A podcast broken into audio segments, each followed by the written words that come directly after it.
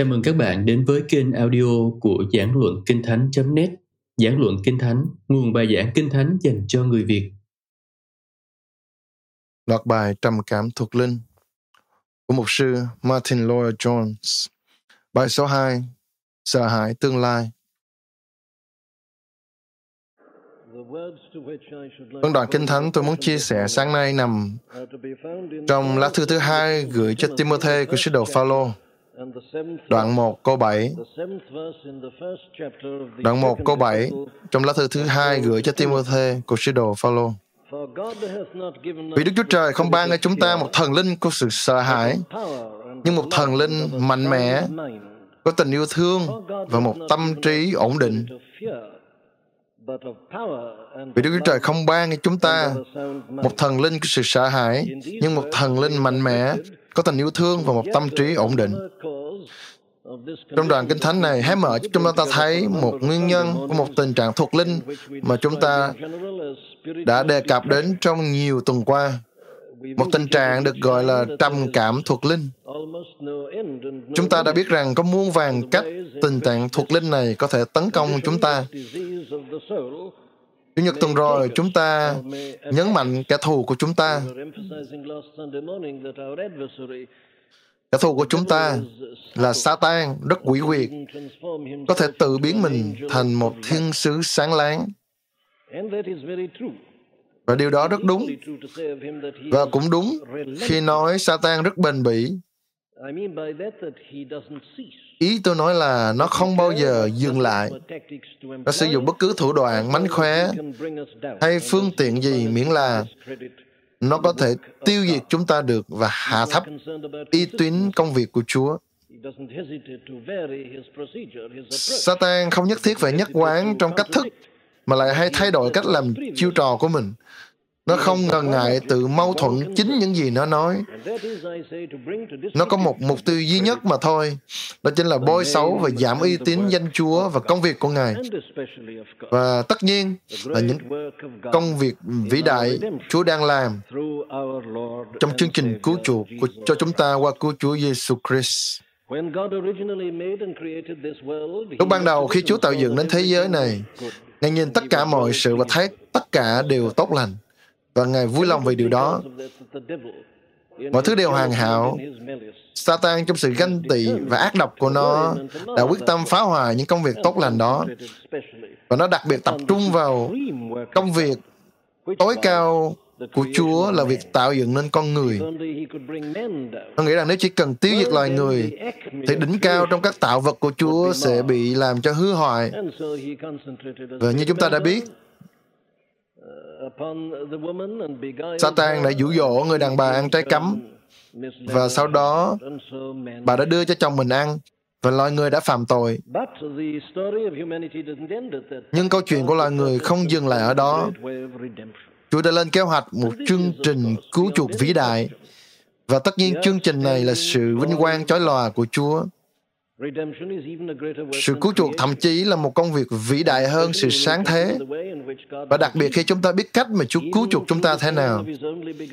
Thậm chí Ngài phải sai phái con độc sanh duy nhất của Ngài. Và phép lạ, sự màu nhiệm và là, và là sự lạ lùng của sự đầu thai. Và hơn tất cả, những điều đó là cái chết của Chúa Giêsu trên thập tự.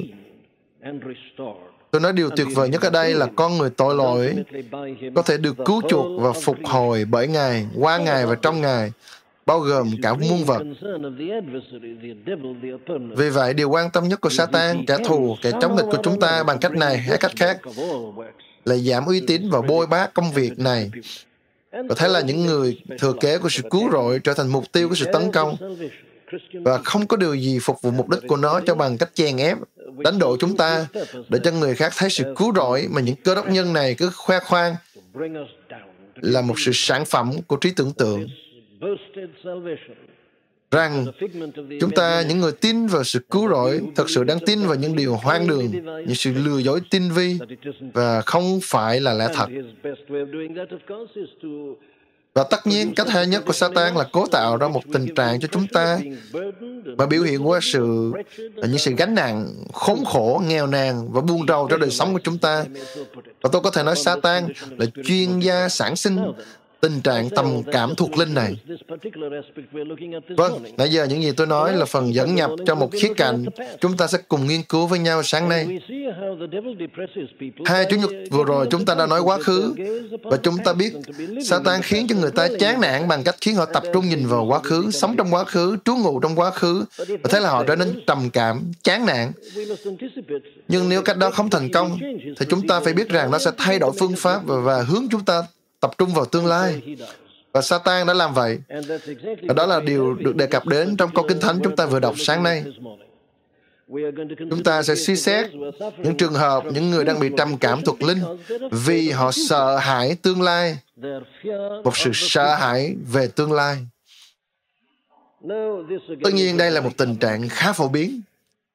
Nếu để ý kỹ, chúng ta thấy cách mà Satan à, tạo ra tình trạng thuộc linh này trong cùng một nhóm người nhưng bằng nhiều cách khác nhau. Khi chúng ta chỉnh sửa cho họ cái nhìn về quá khứ xong, thì họ liền nói ngay về tương lai, và hệ quả là họ luôn chán nản trong hiện tại. Chúng ta thỏa mãn cho họ khi giảng về sự tha thứ tội lỗi trong quá khứ, vâng, về một tội lỗi đặc biệt nào đó, Vâng, một tội trọng, vâng, và họ được giải phóng.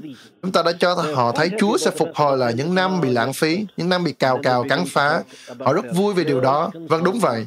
Nhưng rồi, họ bắt đầu nói về nỗi sợ của họ. Về những ngày tiếp theo, có nhiều nơi trong Kinh Thánh nói đến điều này và kèm theo nhiều sự dạy dỗ. Nhưng tôi chắc là tôi đúng khi nói rằng ví dụ điển hình cho tình trạng này có trong một người tên là Timothy, người mà sứ đồ Phaolô gửi hai lá thư cho. Tôi có thể nói một cách không do dự, đây là một nan đề kỳ lạ của Timothy. Và không có nghi ngờ gì hết khi nói rằng Phaolô viết cả hai bức thư cho Timothy vì điều này.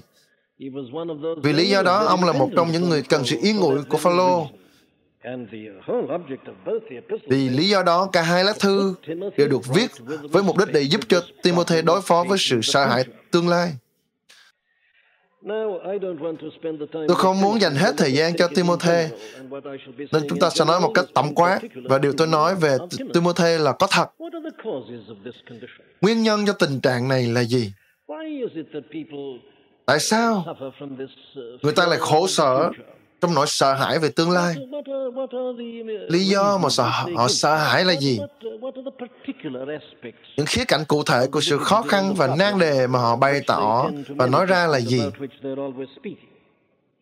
Nguyên nhân đầu tiên mà chúng ta có thể thấy đó là tính cách,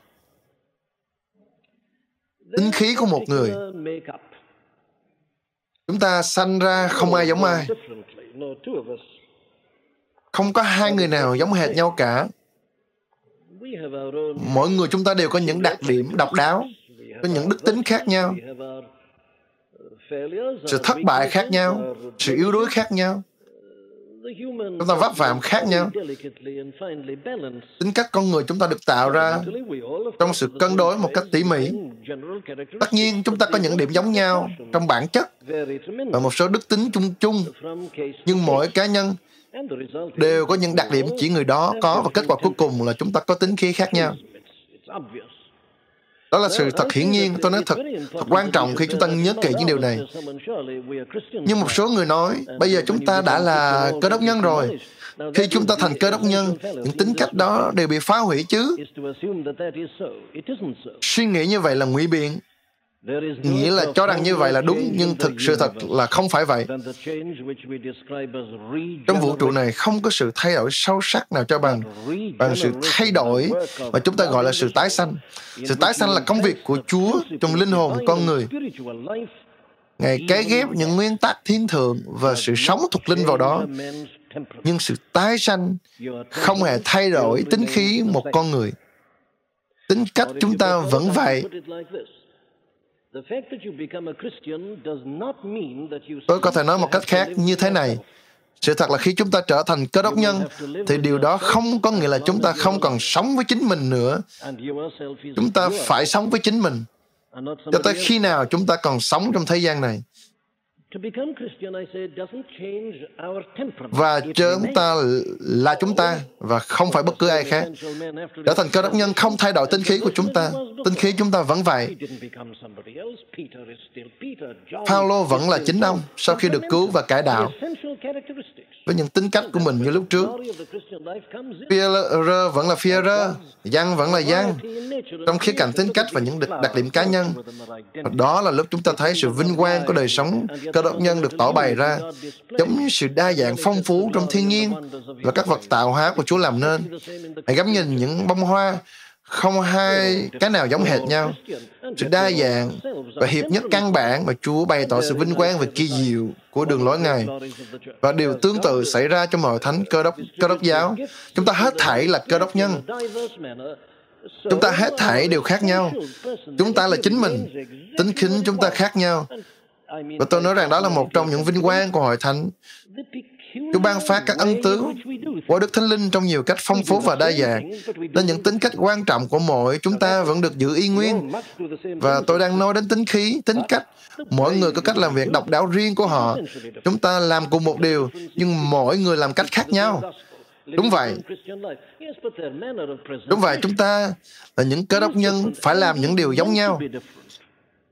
Nhưng cái cách mà chúng ta làm những điều đó lại khác nhau. Hãy nghĩ đến sự khác biệt giữa các người giảng đạo, cùng giảng một tin lành, sống một đời sống cơ đốc nhân giống nhau, nhưng cách bày tỏ hay trình bày của họ lại khác nhau. Và thật sự là cần phải khác nhau. Và Chúa sử dụng những cách khác nhau này để truyền bá tin lành. Chúng ta có thể dùng một người để đụng chạm đến một nhóm người nào đó, còn người khác thì lại không hiệu quả cho nhóm đó. Mỗi dạng người đụng chạm một nhóm người khác nhau. Và điều đó rất hợp lý, và Chúa sử dụng cách như vậy. Nên tôi nói nguyên nhân đầu tiên là tính khí con người. Có nhiều người, tính của họ dễ hay bối rối, bồn chồn, lo lắng, có xu hướng hay an sợ, e ngại. Paulo đã từng như vậy. Ông là một người hay lo lắng và e sợ, không có sự tự tin. Ông đến thành Corinto trong yếu đuối, sợ hãi và run rẩy. Ông không ỷ vào năng lực hay tài tổ chức của mình, không hề. Ông thật sự bồn chồn, thật sự lo lắng và sợ hãi. Ông nói bên ngoài thì bắt bớ, bên trong thì sợ hãi. Đó là con người tự nhiên. Và Timothy cũng như vậy. Có những người sinh ra là vậy.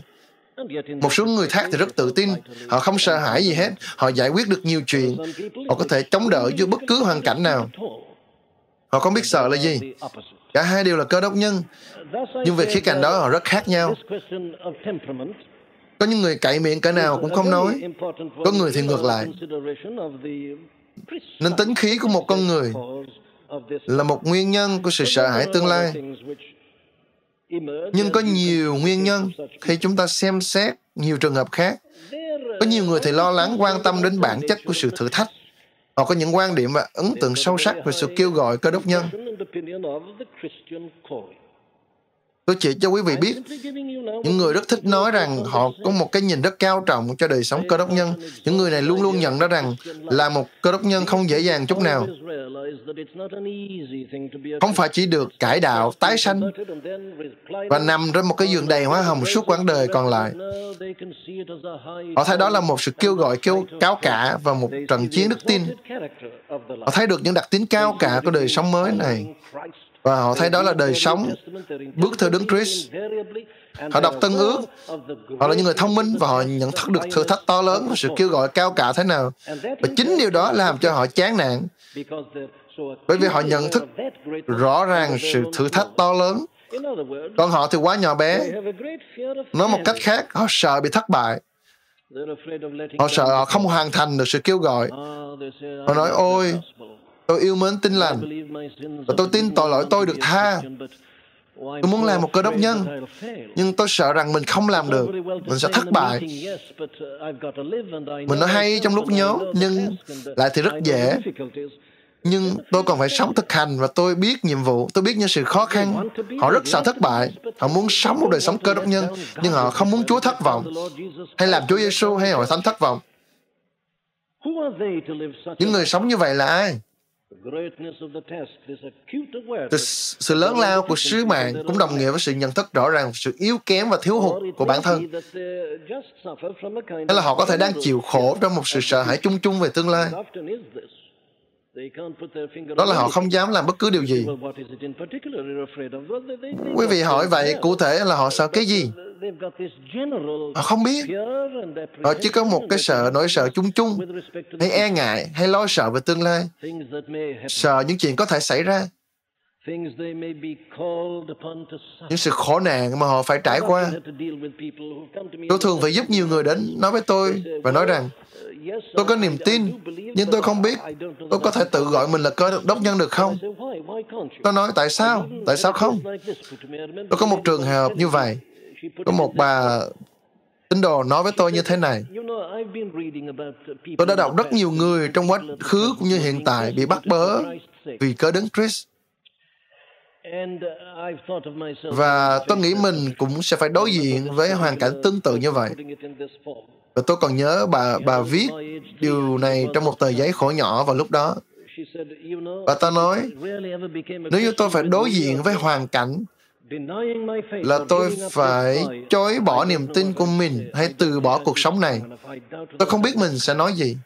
Tôi không nghĩ mình sẽ mạnh mẽ và dũng cảm vào lúc đó. Tôi không dám đặt đứng Chris lên đầu tiên, bất chấp trả giá điều gì hay sự bắt bớ nào. Thậm chí cái chết nếu cần tôi không nghĩ mình sẽ làm được điều đó. Vì vậy bà ta cảm nhận mình không xứng đáng được gọi là cơ đốc nhân. Bà ta chưa bao giờ được kêu gọi cho điều này. Bà ta chưa bao giờ bị bắt bớ bà ta nhưng bà ta tự nghĩ ra một khải tượng. Sự bắt bớ có thể xảy ra và điều đó làm cho bà ta chán nản, buồn rầu. Bà ta ủ rũ và ta không vui. Hưởng được đời sống cơ đốc nhân của mình. Cứ tự hỏi mình có phải là cơ đốc nhân thật sự hay không? Trầm cảm thuộc linh. Sợ hãi một tương lai bất định. Một sự sợ hãi do trí tưởng tượng mà ra. Chúng ta không dừng sự định định nghĩa tình trạng đó ở đây. Điều đáng nói ở đây là những điều này có thể xiềng xích chúng ta đến nỗi nó hoàn toàn tê liệt chúng ta trong hiện tại, những người như vậy luôn trong nguy cơ bị những sự sợ hãi như vậy nắm bắt và nuốt chửng và trở nên không còn hữu dụng hay hiệu quả nữa không có chút nghi ngờ nào, đó chính là tình trạng đang xảy ra với Timothy. Paulo đang trong ngục tù và Timothy tự hỏi chuyện gì sẽ xảy ra với mình. Liệu Paulo có bị xử tử không? Làm sao chúng ta tiếp tục được đây? Chúng ta sẽ nương cậy nơi ai đây? Đây là tương lai của tôi. Đây là người thầy, người cha thuộc linh, người hướng dẫn của tôi. Ở đã có nhiều nan đề trong hội thánh, đã có nhiều sự bắt bớ diễn ra và Timothy nghĩ tụi mình có thể bị vạ lây, chuyện gì sẽ xảy ra. Và Phaolô đã rất cứng rắn với Timothy và căn dặn rằng ăn, ông không được xấu hổ vì cớ Phaolô hay những sự khổ nạn của ông. Phaolô nói, vì vậy hãy Timothy, đừng xấu hổ về lời làm chứng về Chúa Giêsu và ta, là người đang bị giam cầm vì cớ Ngài, nhưng hãy dự phần vào sự khổ nạn của Thánh Linh về năng quyền của Chúa. Đó là trọng tâm nan đề của Timothy. Vâng, câu hỏi tiếp theo là làm sao chúng ta có thể khắc phục tình trạng này, làm sao để đi, điều trị tình trạng này. Và tôi thật lòng không có thể tìm ra cách nào tốt hơn là cách mà chúng ta đã sử dụng Chủ nhật tuần rồi. Chúng ta cần phải đề cập đến những nguyên tắc tổng quát sơ bộ trước khi đi sâu vào sự dạy dỗ chi tiết thuộc linh. Trước tiên, tôi muốn đưa ra những mệnh đề sau đây điều thứ nhất mà chúng ta cần khám phá và biết chính xác là ranh giới giữa sự tính toán cẩn thận hợp lý và sự tê liệt vì e ngại. Vì suy nghĩ về tương lai là một điều đúng đắn. Chúng ta cần phải suy nghĩ về tương lai. Chỉ có một người ngu dại mới chẳng màng gì đến tương lai. Đúng vậy. Nhưng chúng ta luôn được khuyến cáo trong Kinh Thánh là đừng lo lắng, đừng e ngại về tương lai, đừng lo lắng về ngày mai, có nghĩa là không bồn chồn, lo lắng, lo sợ về ngày mai. Điều đó có nghĩa là vậy. Chứ không phải là chúng ta không suy nghĩ tính toán gì cả. Như là người nông dân không chịu cày ruộng trong mùa xuân, không gieo giống, không vân vân và vân vân. Người nông dân chỉ chờ đợi mùa gặt, trong khi họ không chịu vỡ đất, không chịu cày cấy, không gieo giống khi anh ta làm tất cả những việc đó để dành cho tương lai, để hướng về tương lai, ông ta không dành trọn thời gian đó để lo lắng chuyện gì có thể xảy ra. Không không. Anh ta lên kế hoạch, tính toán cẩn thận và anh ta làm việc cực lực và chờ đợi. Và tôi muốn nhắc lại câu hỏi hóc bút của chúng ta là khi nào chúng ta cần phải vẽ ra ranh giới của hai điều này. Tính toán là tốt cho đến một chừng mực nào đó, nhưng nếu đi quá mức thì lại dẫn đến lo lắng bồn chồn, bị tê liệt và không giải quyết được gì hết.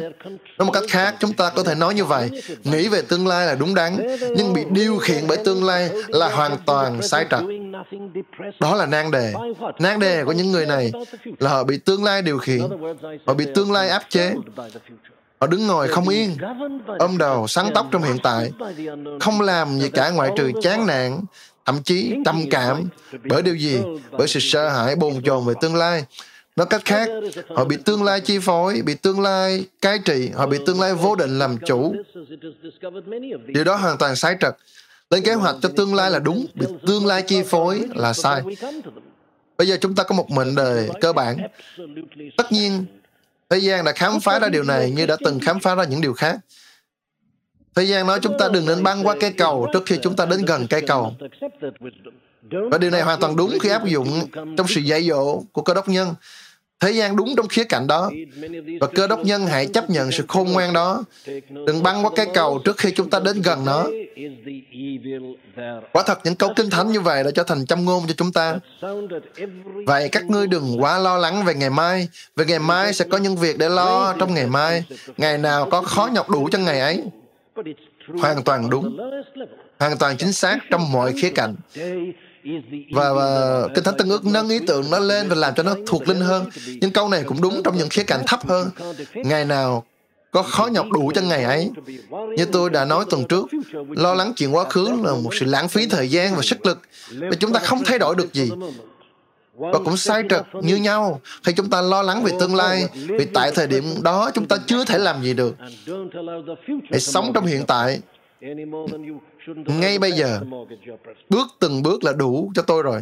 Hãy sống hết lòng cho hiện tại và đừng để tương lai lấy hiện tại của bạn làm thế chấp, cũng giống như đừng để quá khứ lấy hiện tại làm thế chấp rất tốt. chúng ta đang nói về khía cạnh đó như một ừ, ý thức chung và khôn ngoan kiểu con người. Nhưng bây giờ chúng ta hãy chú ý phương pháp của sứ đồ Phaolô. ông nâng lên một tầm cao hơn. Ông chia sẻ lời dạy cụ thể của mình. Và chúng ta thấy có hai tính cách ở đây. có hai phần ở đây. Sự dạy dỗ của ông là một lời khiển trách. và thứ hai đó là một sự nhắc nhở. Hai khía cạnh này hết sức thiết yếu và quan trọng Việc đầu tiên ông làm là khiển trách Timothy. Ông nói, Chúa không ban cho chúng ta một thần linh sợ hãi. Đó là phần khiển trách. Timothy đang bị mặc cảm vì cái linh sợ hãi. Sự sợ hãi đang nắm chặt ông và làm cho ông tê liệt. Ông khóc về điều đó. Nên Phaolô khiển trách ông, Chúa không ban cho chúng ta một thần linh sợ hãi. Ừ, như một thần linh của năng quyền, của tình yêu và của một tâm trí ổn định. Ngay ở câu này chúng ta thấy đây là một nguyên tắc, đây là một giáo lý. Năng đề tất yếu của chúng ta khi chúng ta đang bị khổ sở trong tình trạng này là chúng ta không nhận ra những gì Chúa đã ban cho chúng ta và đang tiếp tục ban cho chúng ta trong sự ban cho món quà Đức Thánh Linh. Đó là nan đề của Timothy. Đó là nan đề của rất nhiều người. Thất bại trong sự nhận biết những gì Chúa đã làm chúng, cho chúng ta và những gì Ngài tiếp tục làm trong chúng ta. Nếu quý vị thích, tôi có thể sử dụng từ ngữ mà Chúa Giêsu dùng trong một hoàn cảnh khác để nói với Giăng và Gia Cơ. Chúng ta nhớ hai người này muốn gọi lửa từ trời xuống để thiêu đốt một một cái ngôi làng của người Samari. Và ngài và ngài nói với hai người rằng, các con không biết thần linh nào đã xúi dục mình đâu. Đó là điều Phaolô nói ở đây với Tiêu mô thê trong một cách khác. Với Giăng Gia Cơ là là nói tiêu cực, với Tiêu mô thê là cách tích cực. Nên Phaolô đã khuyên Tiô Mô Thê hãy khuấy động ân tứ của Chúa. Tình trạng này xảy ra cho chúng ta vì chúng ta đã không khuấy động lên. Nói cách khác là chúng ta đã không chịu suy nghĩ không chịu đặt chúng ta trong Ngài. Chúng ta chỉ thấy chính mình trong tương lai. Và chúng ta bắt đầu tự hỏi chuyện gì sẽ xảy ra và xảy ra như thế nào. Chúng ta bị điều đó điều khiển. Chúng ta không suy nghĩ, không nhắc nhở mình là ai. và những và những điều đó làm chúng ta choáng ngợp và chúng ta hốt hoảng điều đầu tiên là chúng ta hãy kiềm chế cảm xúc của mình tự kéo chúng ta lên hãy khuấy động mình lên. hãy khuấy động mình lên. Hãy khuấy động mình lên và những điều của thiên đàng. Hãy nói với chính mình. Và như Phaolô đã dạy chúng ta phải nhắc nhở chính mình một số điều. Và điều quan trọng là vậy. Những gì Phaolô nói với Timothy là vậy. Timothy, con đang suy nghĩ về chính mình, về cuộc sống và tất cả những điều phải làm như thế. Con vẫn còn là một con người bình thường. Nhưng Timothy à, con không phải là một người tầm thường. Con là một cơ đốc nhân. Con được tái sanh. Thần linh của Đức Chúa Trời đang ở trong con. Nhưng con đang đối diện với mọi điều như thể con là Timothy trong quá khứ. Như thể con đang đối diện cuộc sống, như thể là con là một con người bình thường. Tôi không thể nghĩ ra được một cụm từ nào khác. Và điều đó chẳng phải là nan đề mà chúng ta đang bàn, bàn luận ở đây sao? Mặc dù chúng ta là co, cơ đốc nhân thật, mặc, mặc dầu chúng ta tin là thật, mặc dầu chúng ta được tái sanh, mặc dầu chúng ta thật sự là con cái Đức Chúa Trời, Chúng ta rơi vào tình trạng mà chúng ta nghĩ rằng như thế là tất cả những điều đó chưa xảy ra với chúng ta. Giống như những, chúng ta giống như những người thế gian, chưa từng được tái sanh. Chúng ta để cho tương lai đến và thống trị chúng ta. Chúng ta suy nghĩ về sự yếu đuối của chúng ta, sự chúng ta suy nghĩ về sự thiếu hụt sự vĩ đại sự to lớn sự kêu gọi những nhiệm vụ khó khăn và chúng ta sụp đổ như thế chúng ta không phải là chúng ta nữa và điều Phaolô khuyên nhủ Timôthê làm là hãy tự nhắc nhở chính mình rằng chúng ta được ban cho món, món quà của Chúa chính là Đức Thánh Linh. Chính vì điều đó, cái nhìn của chúng ta về cuộc sống và tương lai phải thật sự khác biệt. Chúng ta suy nghĩ mọi thứ theo cách nhìn mới và, và đối diện mọi thứ trong một cách khác và cách mà chúng ta đối diện là vậy. chúng ta vừa đối diện với mọi điều vừa tự nhắc mình đức tinh linh đang ở trong chúng ta. Và đây là nhiệm vụ đây là sự kêu gọi cao trọng. Đó là sự bắt bớ đó là sự đóng đối đó là kẻ thù. Tôi thấy hết mọi điều đó. Từ chính tôi tôi biết mình yếu đuối. tôi thiếu năng lực hướng đi và khả năng. Nhưng thay vì chỉ dừng lại tại đó tôi nói tôi tôi nói đúng tôi biết những điều đó. Nhưng và ngay giây phút tôi nói nhưng tôi làm điều Phaolô muốn tôi làm. tôi nói những điều đó đúng nhưng thần linh của Đức Chúa Trời đang ở trong tôi.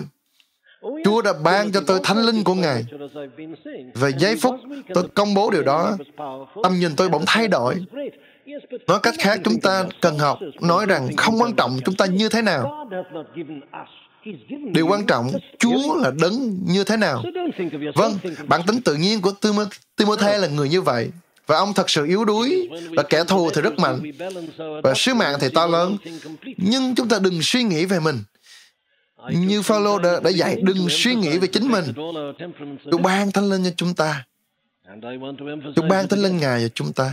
Nên đừng suy nghĩ về mình, mà hãy nghĩ về thánh linh. Khi chúng ta làm được như vậy, chúng ta cân bằng giáo lý của mình và thấy mọi sự cách trọn vẹn. Tôi đã dành rất nhiều thời gian lúc đầu nhấn mạnh sự thật là chúng ta đều có tính khí khác nhau và tôi muốn nhấn mạnh thêm lần nữa. Nhưng đến thời điểm này tôi nói như vậy. Mặc dù tính khí mọi người đều khác nhau, tính khí chúng ta không đem lại sự khác biệt khi chúng ta mặt đối mặt với sứ mạng. Ở đây chính là phép lạ của sự cứu chuộc.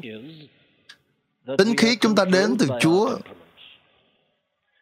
và tính cách của mỗi người mỗi người mỗi kiểu điều đó cũng từ chúa mà đến. Đúng vậy. Nhưng chúng ta, những cơ đốc nhân thì không để cho những tính cách đó điều khiển mình.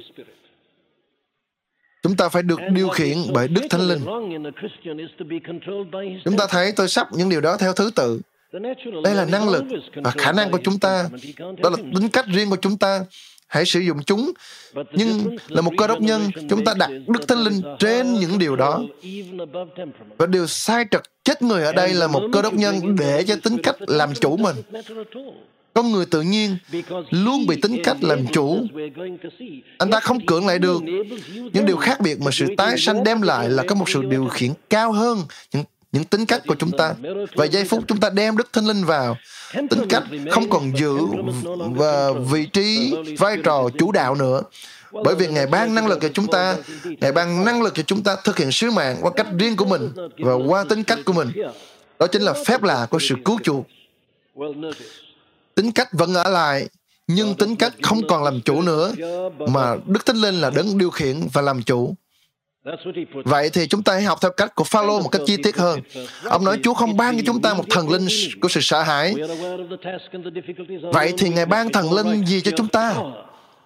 Hãy chú ý Chúa không ban cho chúng ta một thần linh sợ hãi, nhưng thần linh của sự năng quyền, thần linh mạnh mẽ. Đó là điều đầu tiên Phaolô nói đến. Ông rất đúng khi để điều đó đầu tiên vì đó là điều chúng ta cần trước nhất.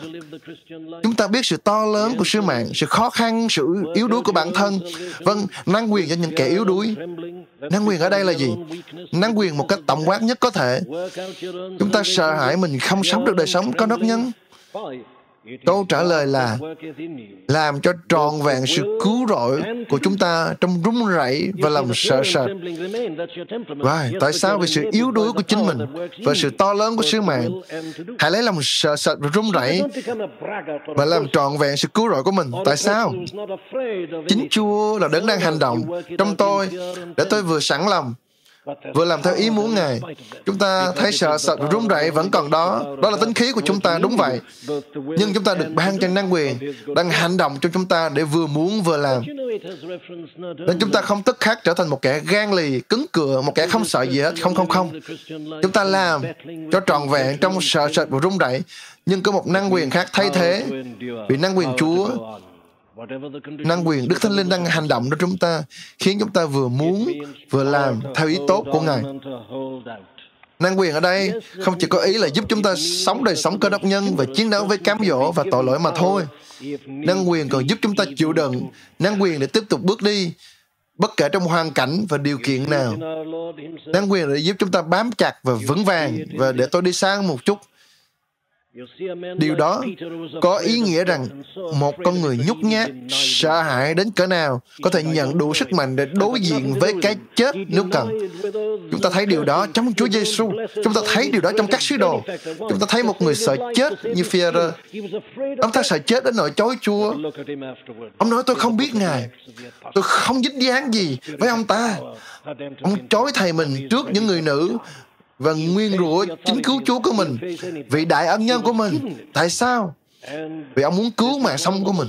Ông ta sợ hãi cái chết. Nhưng hãy nhìn Führer sau này, trong sách công vụ các sứ đồ, thần linh của năng quyền đã vào trong ông và ông sẵn sàng chết. Ông đối mặt với chính quyền, ông đối diện với bất cứ ai, ông nhận được điều đó và đó là một trong những sự vinh quang, một điều vinh quang nhất trong lịch sử hội thánh. Và điều này xảy ra thường xuyên từ đó trở đi. Tôi không bao giờ thấy chán khi kể lại cho anh chị em những câu chuyện của những thánh tử đạo, những người tuyên xưng đức tin, những nhà cải chánh, những người theo dòng thánh khiết, theo phong trào giáo ước. Hãy đọc những câu chuyện của họ và đó chúng ta thấy chúng ta khám phá ra được. Không chỉ những người mạnh mẽ dũng cảm mà chúng ta thấy những người phụ nữ chân yếu tay mềm thậm chí những thiếu nữ và những em bé đã tứ đạo một cách vinh quang về cơ đấng Christ. Không phải tự sức họ làm được họ không thể. Họ được ban cho một thần linh có sự mạnh mẽ. Đó là điều Phaolô nói ở đây ông nói hỡi Timôthê đừng nói như vậy. Con nói như một người bình thường một con người tự nhiên. Con nói chuyện như thể chỉ có con và năng lực của chính mình đối diện với tất cả nan đề không chúa đã ban cho con một thần linh mạnh mẽ hãy bước tới cách vững vàng không lo lắng Chúa ở cùng con, Ngài sẽ làm cho con ngạc nhiên. Chính con cũng không biết được, con sẽ kinh ngạc với chính mình một ngày nào đó. Ờ, uh, tử vi đạo mà không hề sợ hãi.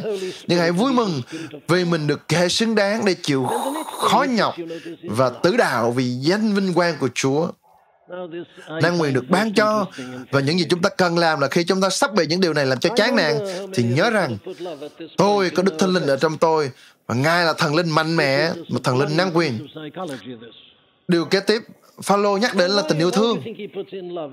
Tôi thấy điều này quá độ thú vị và diệu kỳ. Tôi tự hỏi bao nhiêu người chúng ta sẽ nghĩ đến tình yêu trong lúc này. Đây là một kiệt tác về tâm lý học. Tại sao Phaolô liệt kê tình yêu thương ở đây? Ý ông nói ở đây là gì? Chúa không ban cho chúng ta một thần linh của sự sợ hãi, nhưng nhưng thần linh của sự mạnh mẽ. Năng quyền thì tôi có thể hiểu được. Tôi cần năng quyền. Nhưng thần linh của tình yêu thương. Tại sao tình yêu thương? Một người đang bồn chồn, lo lắng, e ngại, sợ hãi. Họ cần một điều gì? Tại sao Phaolô nói điều thứ hai một người như vậy cần là thần linh của tình yêu thương? Vâng, theo tâm lý học, chúng ta cần tan nhận để bày tỏ sự tử tế. Và tôi nghĩ quý vị đã đã quan sát để giải quyết những tình trạng này. Tôi đã trình bày mỗi sáng chủ nhật. Khía cạnh cứng rắn của sự dạy dỗ này có một yếu tố cứng rắn trong đó.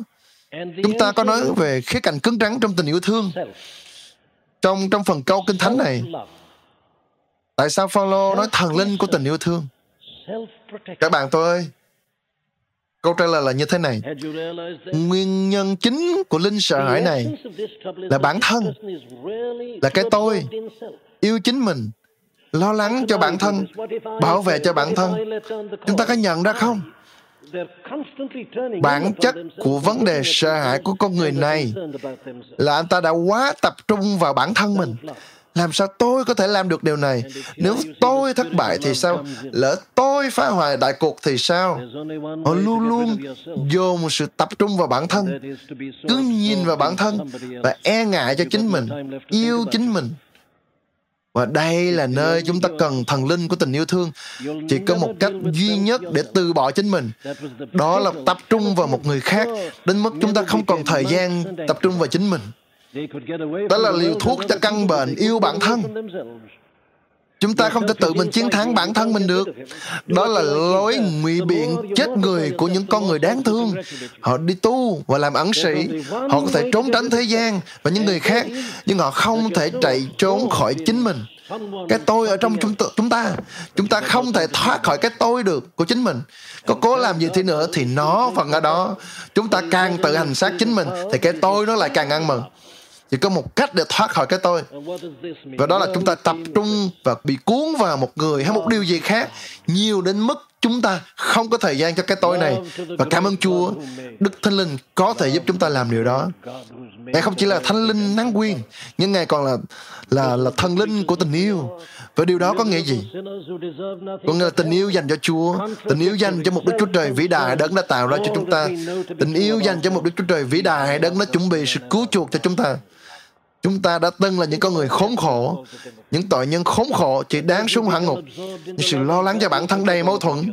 Chúng ta biết điều đó rất đúng về bản thân mình. Do vậy, Chúa yêu chúng ta với một tình yêu đời đời. Hãy suy nghĩ những điều Phaolô nói với Timôthê. Và khi chúng ta được thu hút bởi tình yêu của Chúa, chúng ta sẽ quên chính bản thân mình. Tình yêu, thần, thần linh của tình yêu sẽ giải phóng chúng ta ra khỏi những mối quan tâm và lợi ích riêng cho bản thân hay là tự chỉ trích mình, tự chỉ trích mình là tập trung vào cái tôi. Chỉ bận tâm cho bản thân. Tình yêu giúp chúng ta thoát khỏi cái tôi. Và chúng ta suy nghĩ đến tình yêu lạ lùng phi thường. Đời đời của chúa luôn nhìn chăm chúng ta, bắt chấp những tội lỗi và lên chương trình cứu chuộc. Và không tiếc chính con ngài, nhưng là ban con đó cho tất cả chúng ta. Và chúng ta tiếp tục suy gẫm về tình yêu của Chúa Con. chiều sâu chiều cao chiều rộng và chiều dài của tình yêu đó.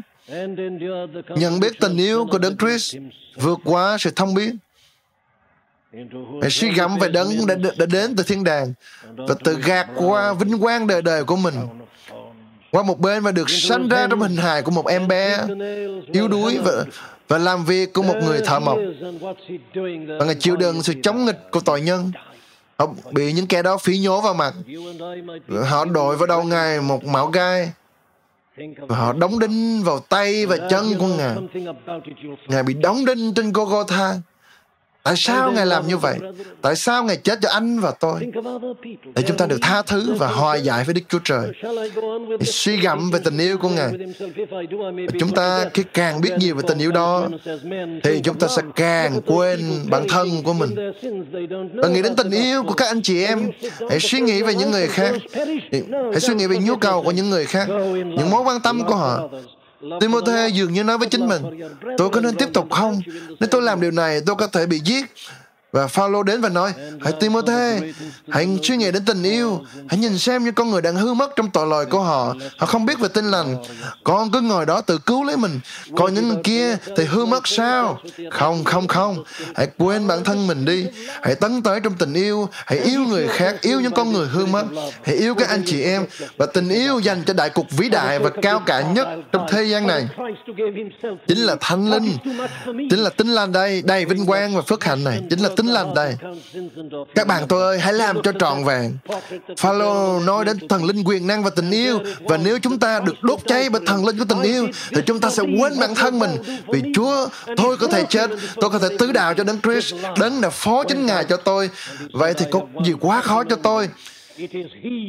Điều đã lấy đồng và làm cho tâm lòng của Cassington. Chúng ta nhớ khi ông ta ngắm nhìn bức chân dung và thấy Đấng Christ, Đấng đã chết cho ông.